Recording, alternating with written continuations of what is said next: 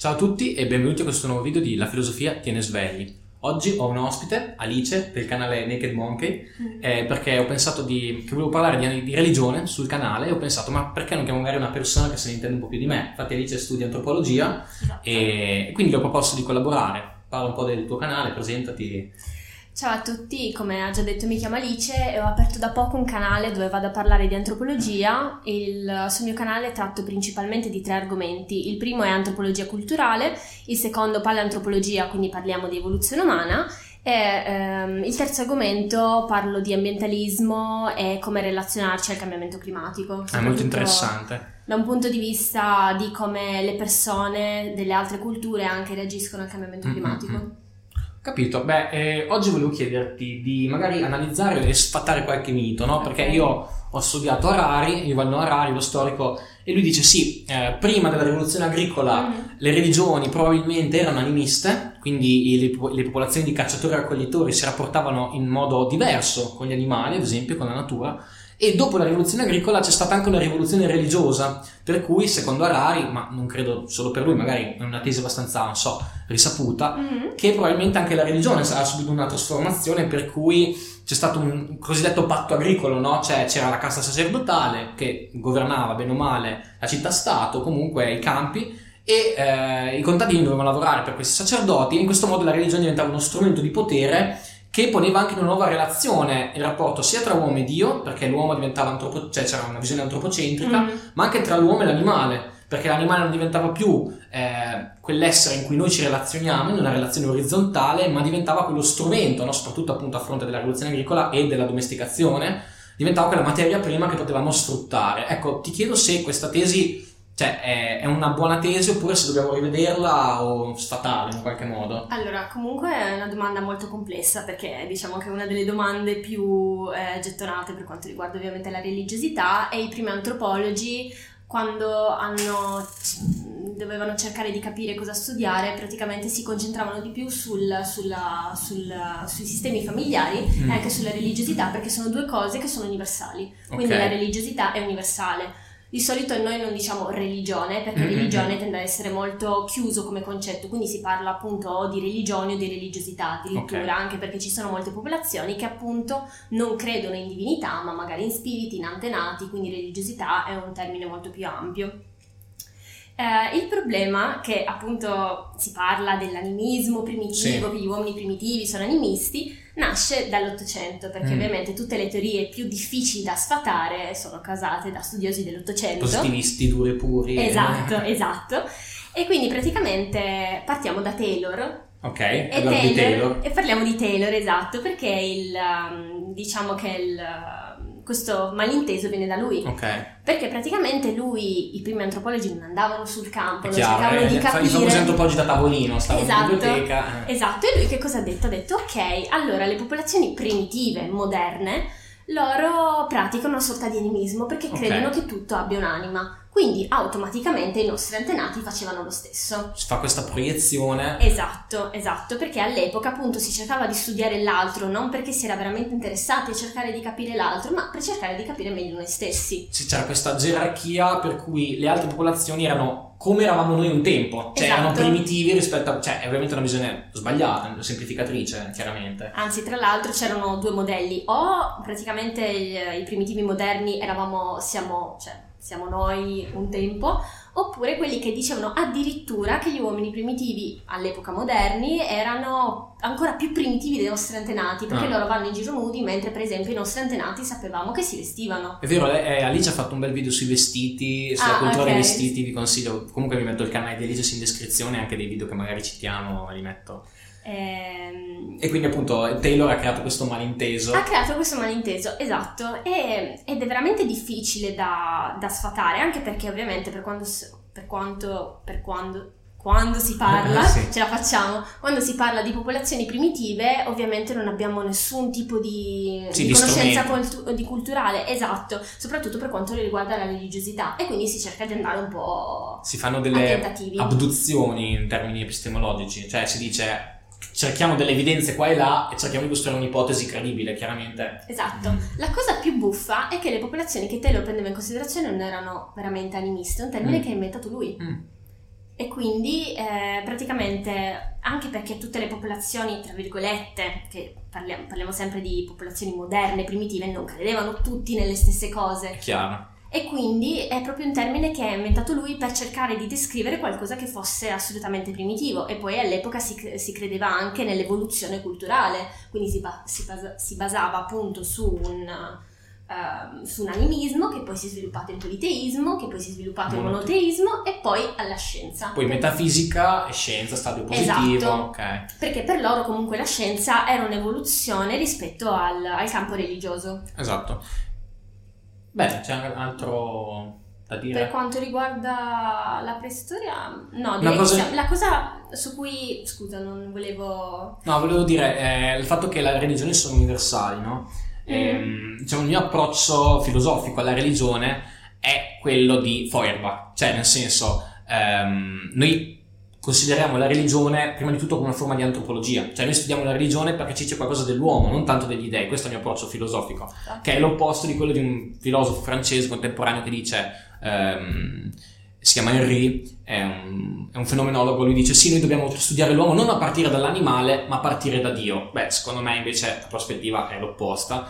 Esatto. E appunto da questa prospettiva opposta, eh, come ho mostrato anche nel video con Telmo Pievani, eh, Mhm. Nati per credere, questo è un libro molto bello, beh, lì si fanno delle ipotesi, si dice probabilmente eh, il fatto che tutte le popolazioni umane abbiano delle religioni, abbiano sviluppato, come meglio detto, delle forme di religiosità, quindi Mhm. al plurale, eh, a livello evoluzionistico si spiega probabilmente come un sottoprodotto evolutivo dei moduli cognitivi che abbiamo in quanto esseri umani, che abbiamo evoluto quanto esseri umani, del riconoscimento degli agenti esterni. Mm. Cioè noi tendiamo a proiettare appunto intenzioni, scopi, ehm, figure o comunque mm, antropomorfe anche al di fuori del, del mondo naturale e quindi banalmente, facciamo l'esempio banale, l'uomo primitivo che si vede un fulmine, mm, non so, colpire un albero non dice ah questo è un fenomeno meccanico dovuto alla pressione, no, Ok. dice è un dio che mi sta facendo un monito, attenzione come ti comporti e quindi chiaramente questa teoria, diciamo così, eh, mostrerebbe come la religione diventa anche uno strumento di potere, no? Nel momento in cui giustifica i propri ordini politici come appunto qualcosa che giustifica l'ordine politico e giustifica la forma di potere che si è costruita in quel, in quel momento. Ok, allora abbiamo toccato tanti temi, Sì. io direi di partire da appunto la parte biologica. Sì, Eh, ovviamente ci sono va- varie tesi sull'argomento, però visto che è comunque un argomento universale, molti studiosi tendono a partire, anche per esempio un, un antropologo molto famoso che ha fatto un libro molto bello che si chiama così che L'uomo creò gli dei, Mm. Pascal Bouyer, eh, appunto parla del fatto che se dobbiamo andare a cercare la spiegazione della religiosità bisogna cercare di studiare la biologia umana, perché essendo una cosa universale ovviamente è antecedente allo sviluppo, tra virgolette, delle varie culture sì. delle culture complesse, ecco, possiamo dirla così. E appunto anche come ne parla Pievani è il fatto che noi abbiamo una mente principalmente da preda piuttosto che da predatore. esatto. E questo lo possiamo rivedere in tantissimi fossili, eh, per esempio il bambino di Taung, che è praticamente un australopideco, un Mm. cucciolino di australopideco di circa 4 anni, Mm. che eh, è, stato, cioè, ehm, è stato ucciso da un rapace gigante Ah. e sul cranio si possono vedere appunto gli artigli. E quindi questa cosa fa mm, parecchia impressione perché Sì, noi sì, siamo sì. abituati a pensare all'uomo primitivo come cacciatore che Mm. ha Invece la caccia è venuta solo molto dopo. La caccia ha praticamente con i primi australopiteci abbiamo un, eh, pratica- mm, un tipo di dieta che Ok. comprende anche la carne, però eravamo, si dice scavengers, Sì, ovvero degli come le spazzini. iene. Eh, esatto, come le iene. Poi solo successivamente con le varie scoperte, la scoperta del fuoco, la- diciamo il, eh, l'uso degli utensili, Mm-mm. abbiamo cominciato appunto ad avere una caccia attiva.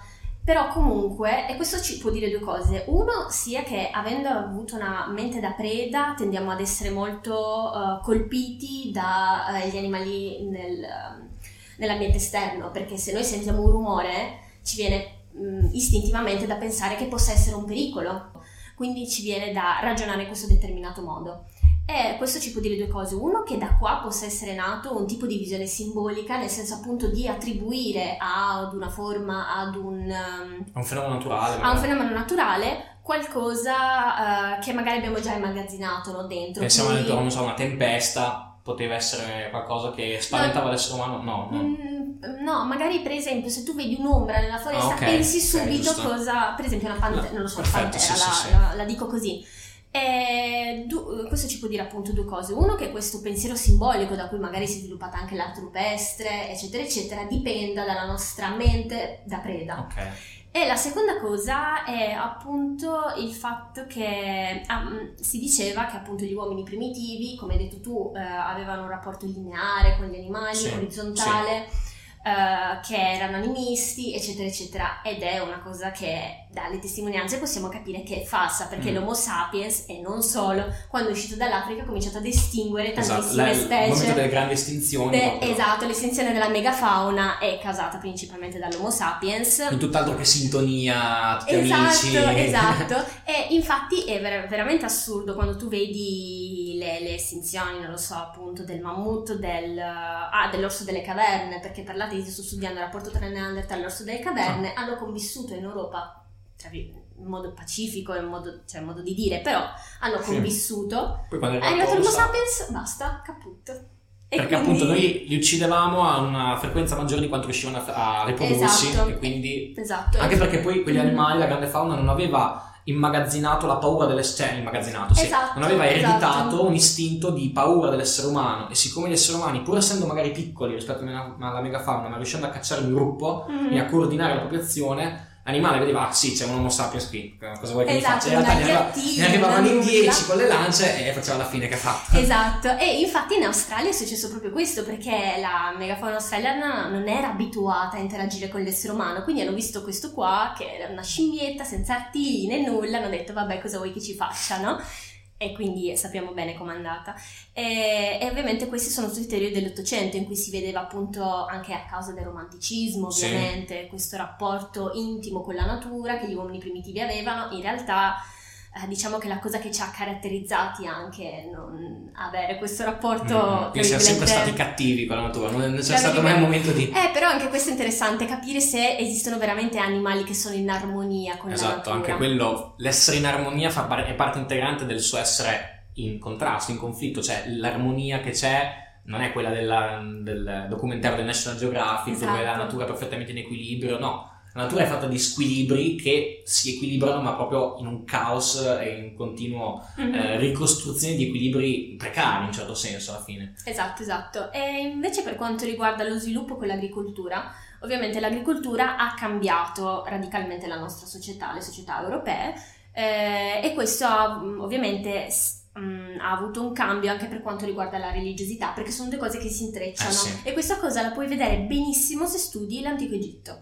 E, e infatti io l'ho notato per, eh, studiando l'Antico Egitto perché eh, si parla della religione dell'Antico Egitto quando in verità ci sono state varie tipi di religione o Mm. religiosità che si sono sviluppate nel corso a seconda di come andava appunto anche l'economia, si sviluppavano Ok. le varie invasioni. Infatti nei periodi di crisi e di mh, durante appunto tra il- la fine del, um, dell'antico regno e l'inizio del, del medio regno ci sono stati questi periodi di guerra, di crisi, di carestia e quindi la religiosità è cambiata totalmente e ehm, eh, l'aldilà che prima era tra virgolette scontato non diventa più così scontato Ok. e quindi ci sono, si sono sviluppate varie pratiche tra cui anche il testo dei morti per riuscire ad andare nell'aldilà e quindi questa cosa si può, cioè vedendo questa cosa si può anche capire che quando si è sviluppata l'agricoltura, che comunque è stato un processo, cioè nel senso... Non è stato L'agricoltura al si domani. scama... eh, Esatto, esatto. E anche Neanderthal usavano il grano, cioè Ah. loro non avevano un'agricoltura ovviamente come ce l'abbiamo noi, però ovviamente si sapeva già da parecchio tempo come Ok. utilizzarlo. Probabilmente non si sa bene se è stata la sovrappopolazione a sviluppare l'agricoltura, l'agricoltura che Alla assimila fine è un processo No, esatto, feedback. assolutamente. E quindi un'intera società che cambia, ovviamente si sviluppa anche il tipo di religiosità. E come hai detto tu, è veramente interessante studiarla perché ci dice tanto della, della cultura, appunto, che, che andiamo a prendere in considerazione. E, mh, per quanto riguarda appunto il, um, le, le culture che c'erano nel Medio Oriente, Sì, nel senso che c'era un, un potere principale, Mm. c'era la divinità principale, il tempio su cui poi si sviluppava tutto il, tutto il villaggio, appunto davano al, al tempio, eccetera, eccetera, ma perché probabilmente le prime persone che avevano l'agricoltura erano veramente poche, quindi Mm. si sviluppa, cioè a C'è mio stato un processo di centralizzazione. Esatto, ovviamente queste sono perché per quanto riguarda la religiosità, a parte che vai a prendere tantissime materie diverse, quindi un- comunque multidisciplinare, Sì, sì. ci sono tante persone, ok, però mh, appunto quando tu mi hai parlato del libro, quello sugli dei, Ehm, nati per credere? No. No, quello che appunto diceva che la creazione di un dio ha stimolato il tempio, il Beh. Harari questo lo... Ok. sia in Homo Deus, credo. Sì, eh, qualcosa su tipo dio, dei... Ah, Grandi Dei. Grandi un dei, libro, sì. esatto, ok. Ehm, è molto più probabile che a causa dello sviluppo di un tipo di economia e di società diverso si sia, cioè, si sia diciamo, eh, la, la religione è diventata lo specchio di Ok, quello che era. sì. Quindi una visione, diciamo così, per semplificare comunque mh, marxista o comunque di materialismo storico, cioè la religione è specchio dei rapporti socio-economici materiali, ma in realtà non c'è. Cioè questa visione sarebbe semplificatrice, in realtà è meglio vederla come un processo di influenza reciproca. Esatto, esatto. E a questo esatto. punto mi viene da chiederti, no? dato l'attuale rivoluzione tecnologica, economica e sociale che stiamo vivendo negli Mhm. ultimi decenni, quale può essere il futuro della religione e Delle. delle religioni, esatto, perché appunto eh, ci sono forme varie di credenze che non sono religiose, penso ad esempio all'astrologia, no? Sono religiose comunque. Ok, non sono di religioni monoteismi, no? Non so- ok. quindi sono magari meno sistematiche, non hanno un libro rivelato, Mm. Mm, ma sono varie forme di credenze in cui, a mio parere, non so, in un certo modo si cerca di dare sempre un senso, dare un ordine a delle associazioni, a del, non so, eh, magari parlamene dell'astrologia. è una cosa che mi lascia sempre basito come effettivamente l'astrologia possa eh, avere terreno fertile quando in realtà, cioè, dal punto di vista scientifico chiaramente Ma tante nessuna- co- allora, um, mettendo un attimo da parte il tema dell'astrologia, comunque è la stessa base delle fake news, nel senso che Sì. tantissime cose su cui noi crediamo non hanno nessuna scientifica perché noi appunto nati per Siamo credere, nati per tende- credere, esatto.